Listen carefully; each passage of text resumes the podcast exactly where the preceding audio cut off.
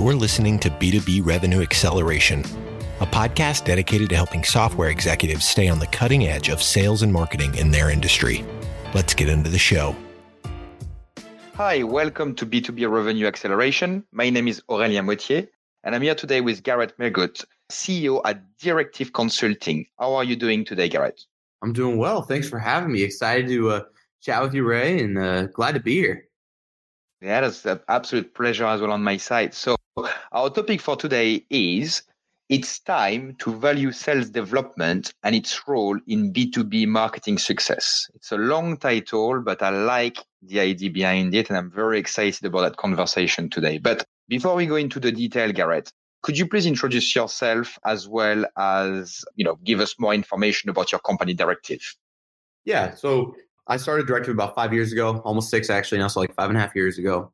And uh, we do search marketing for enterprise brands, a lot in the B two B space. Uh, historically, the last two, three years, we've been really focused on B two B. And yeah, we essentially partner with in-house marketing teams in the B two B space, a lot of times uh, demand generation, and help them hit their goals and their K P Is around leads and uh, opportunities, deals, and revenue. So yeah, we focus a lot in that area and mostly S E O and P P C.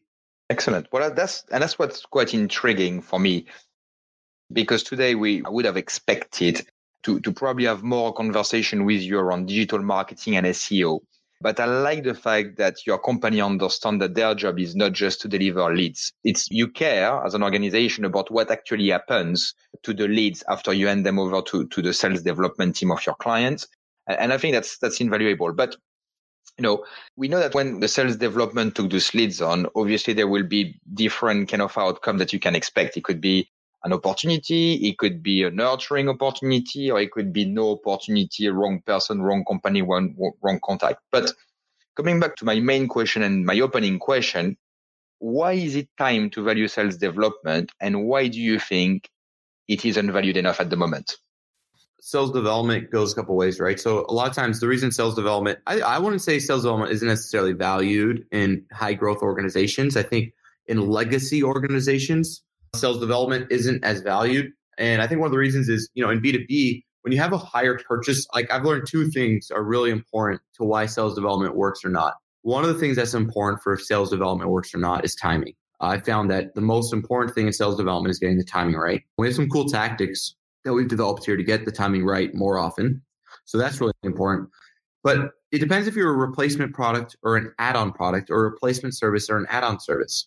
So if you're a replacement service, that means intrinsically for someone to hire you, they have to fire someone. And if your industry relies on more long-term contracts or six or twelve-month contracts, then once again, it goes back to timing, because they couldn't even hire you even if they wanted to a lot of the times.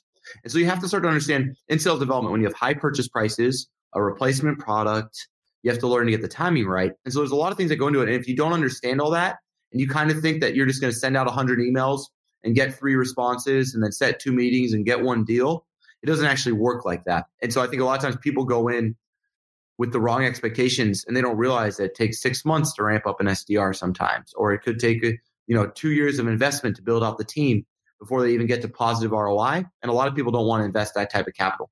Yeah. And I think the timing is key. You know, um, we we we've seen it all, and, and probably so so have you.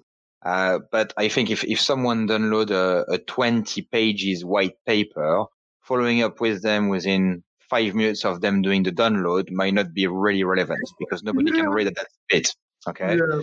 However, at the other end, you know, we also deal with chat, so we may have someone coming up onto a chat, and you know, the problem with chat is that you often have people asking you questions about the product they already got and not really trying to buy stuff through chat. Or, you know, you may also have a, a lot of time waster. But with chat, you need to be very quick, because if I want, if I'm doing a chat, and I actually had an example in my personal life where I was trying to deal with someone, and I had the chat window open for probably like five minutes. And then what you do, you open another window and you carry on your day, you do something else. And then when you come back, the chat is finished.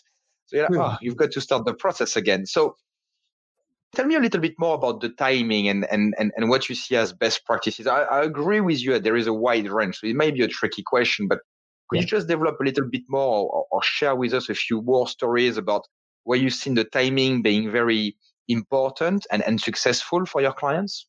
Yeah, one of the things we found with timing is it's critical to map accounts. And so what we learned is a lot of times when you're trying to sell someone or build a relationship, we oftentimes, we ask for too much. We we start the conversation with asking for their time, which is the most valuable thing to any professional that you're actually trying to get their business from.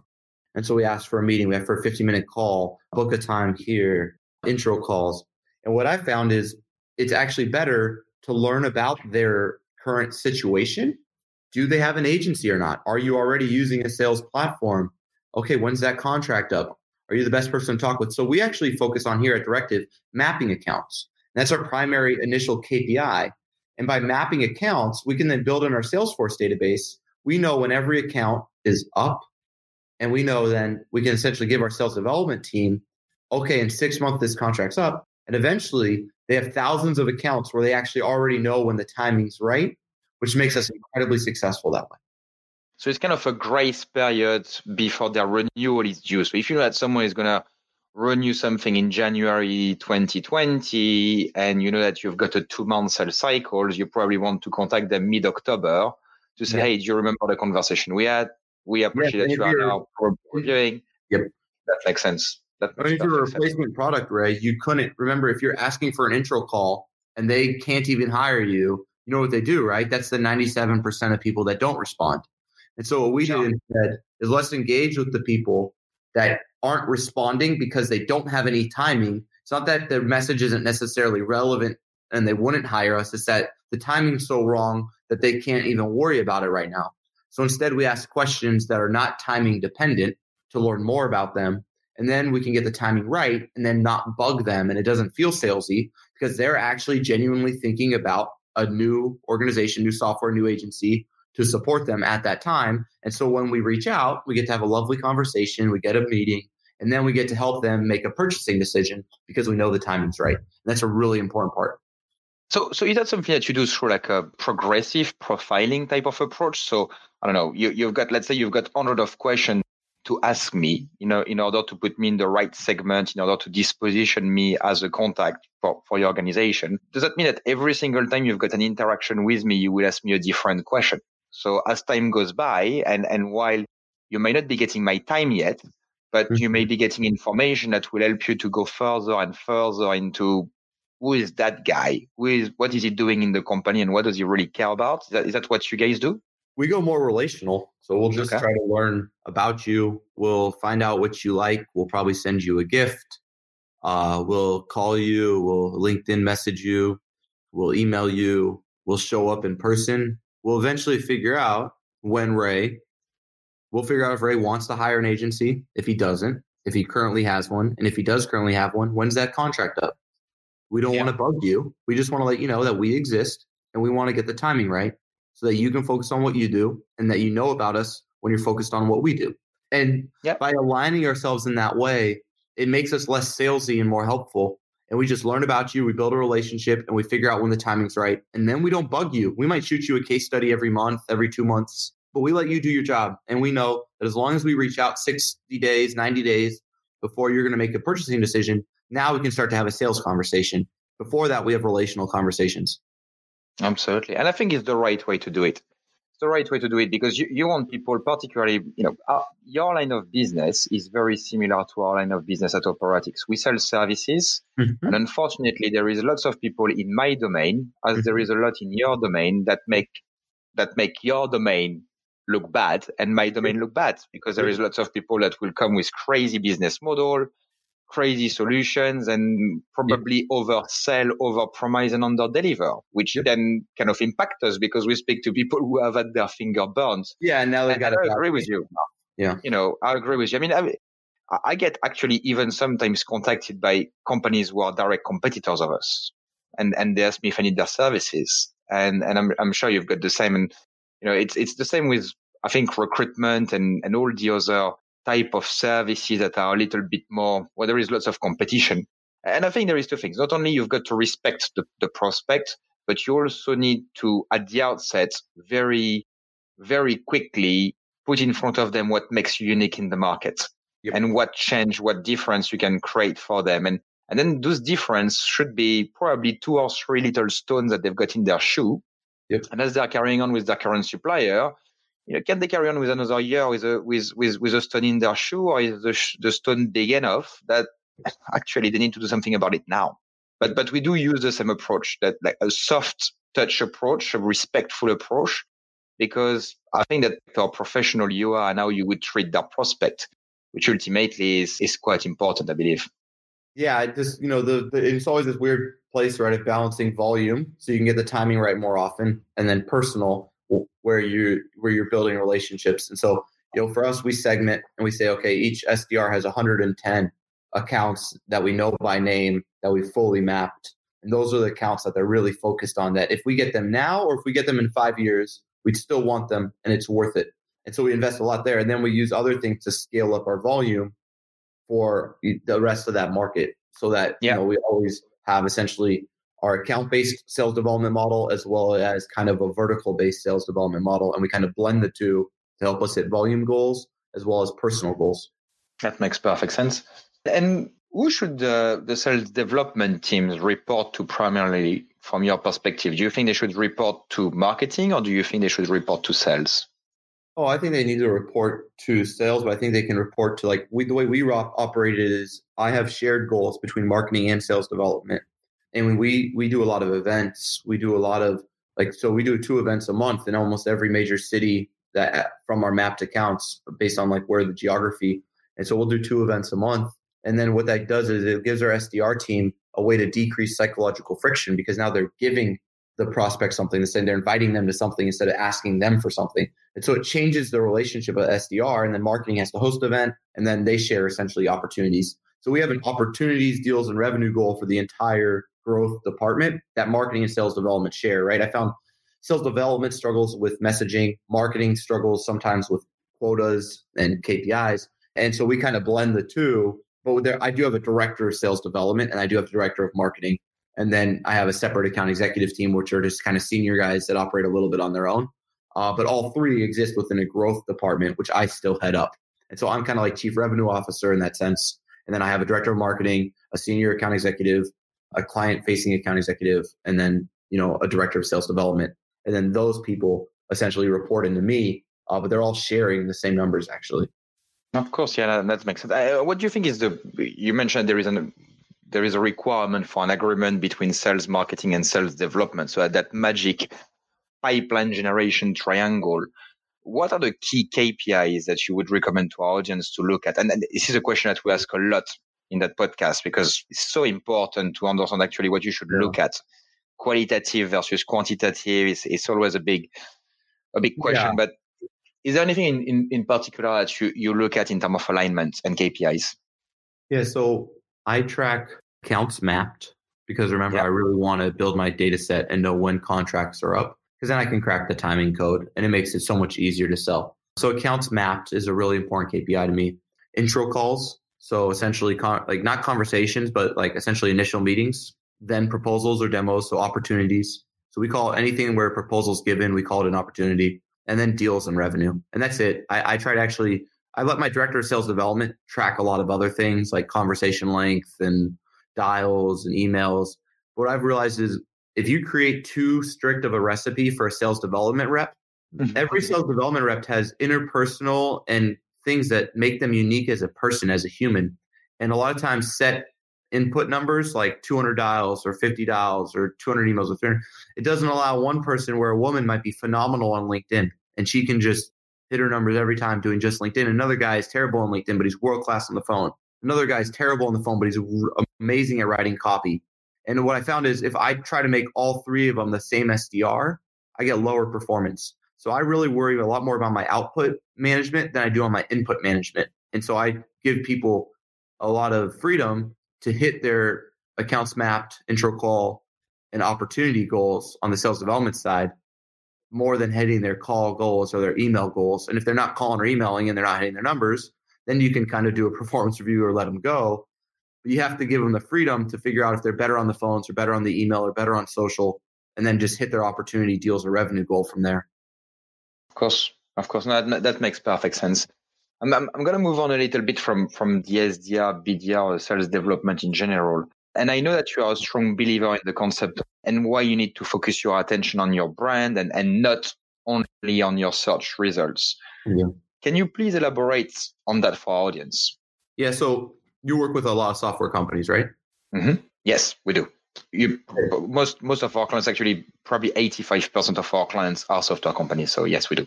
So pretty much the same with myself. I'd say I'm about, you know, seventy-five percent SaaS. Mm-hmm.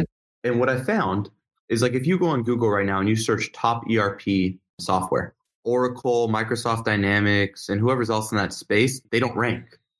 And that's not because Oracle and Microsoft have terrible websites and terrible brands and no pages and no S E O. It's because Google has decided that at the bottom of the funnel, when people are looking for a purchasing type decision, they're doing comparison shopping, people want to look at review sites. That's G two Crowd, Software Advice, Capterra. These are sites that you might scrape array or you might be doing for list building.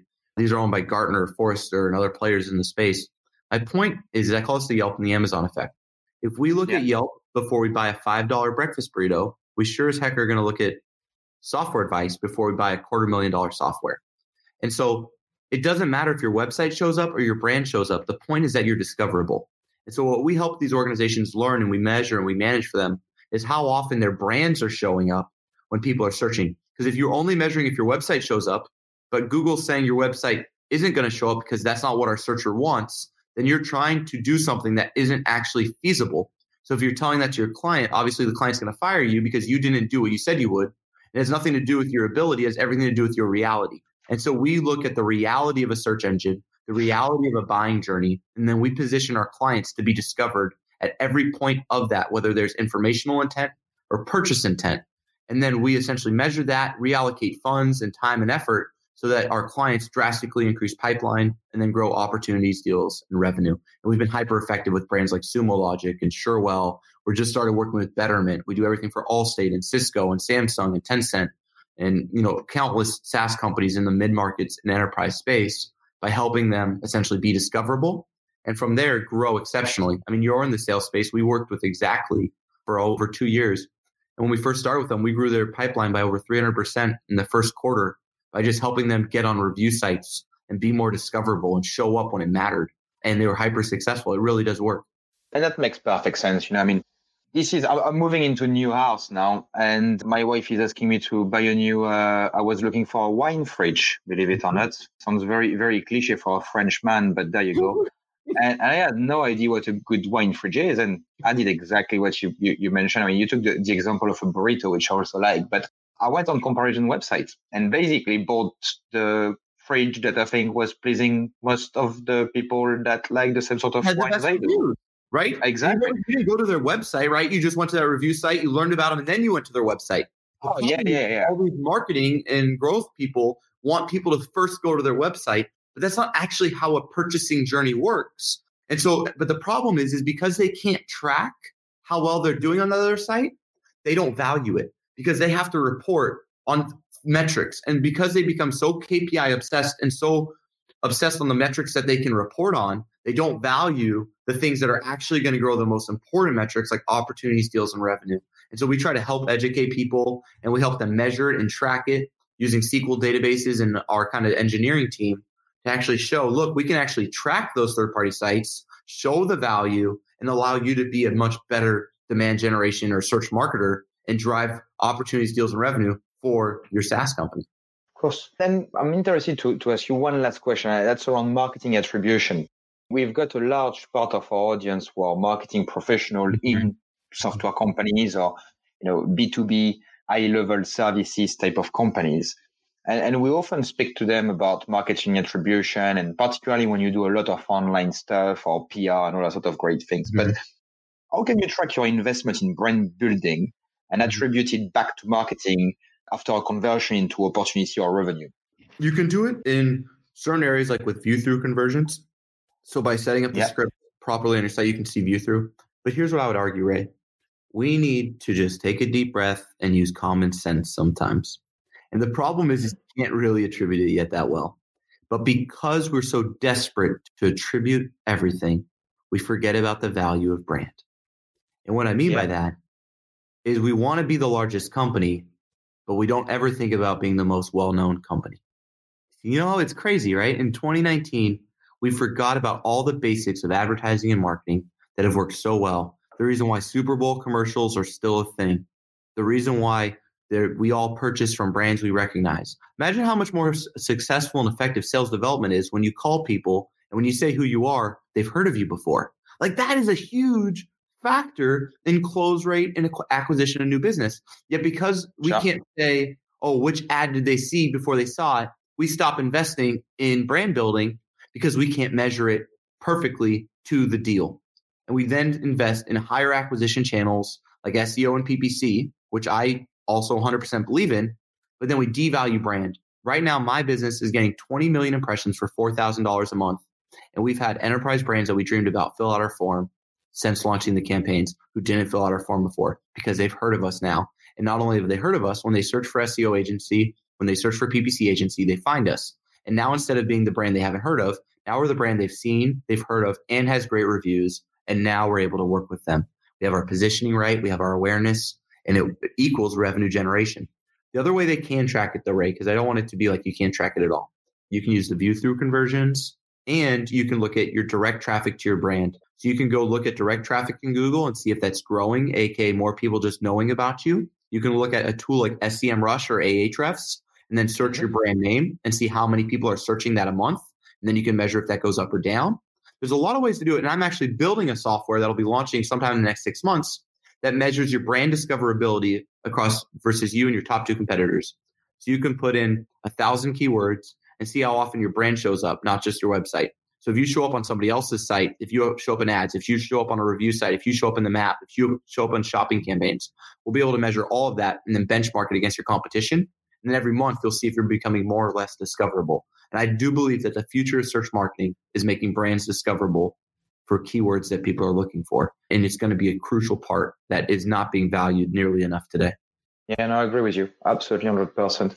Well, unfortunately, we're coming to the end of our period of shame because I probably can think about another twenty questions I can ask you, but you know, we need to keep them short. If not, if not, we, we're just coming out of the attention spam or, or, or the, the thirty minutes commute uh, of our average audience. But um, I wanted to thank you for your insight today, Garrett. I really appreciate the, the fact that you took the time to to get together with me and, and share uh, all your thoughts and, and answer all the questions that I had to, to ask you. If anyone wants to get in touch with you to follow up, speak about Directive, just ask you a question about what we discussed today, what's the best way to get hold of you? Yeah, you just go to directive consulting dot com and you know we have live chat, we have a forum there. You can also email us for new business at sales at directive consulting dot com. And if you just want to chat, feel free to connect with me on LinkedIn or Twitter. Um, it's G and then my last name, Mergott. Across all those platforms, Garrett Mergott, you'll find me. I'm the only one in the world. So love to chat with you, love to connect, answer any questions you have. If you're trying to think about how to grow your lead volume or give your sales development team better leads, hotter leads, warmer leads, and just grow overall, overall pipeline at a SaaS company or in an enterprise brand, we, we'd love to support you and we'd love to chat and see if it's a fit. Sounds great. Well, many thanks once again. It was great to have you on the show today, Garrett. All right. Thank you so much, Ray. Operatics has redefined the meaning of revenue generation for technology companies worldwide. While the traditional concepts of building and managing inside sales teams in-house has existed for many years, companies are struggling with a lack of focus, agility, and scale required in today's fast and complex world of enterprise technology sales. See how Operatics can help your company accelerate pipeline at operatics dot net. You've been listening to B two B Revenue Acceleration. To ensure that you never miss an episode, subscribe to the show in your favorite podcast player. Thank you so much for listening. Until next time.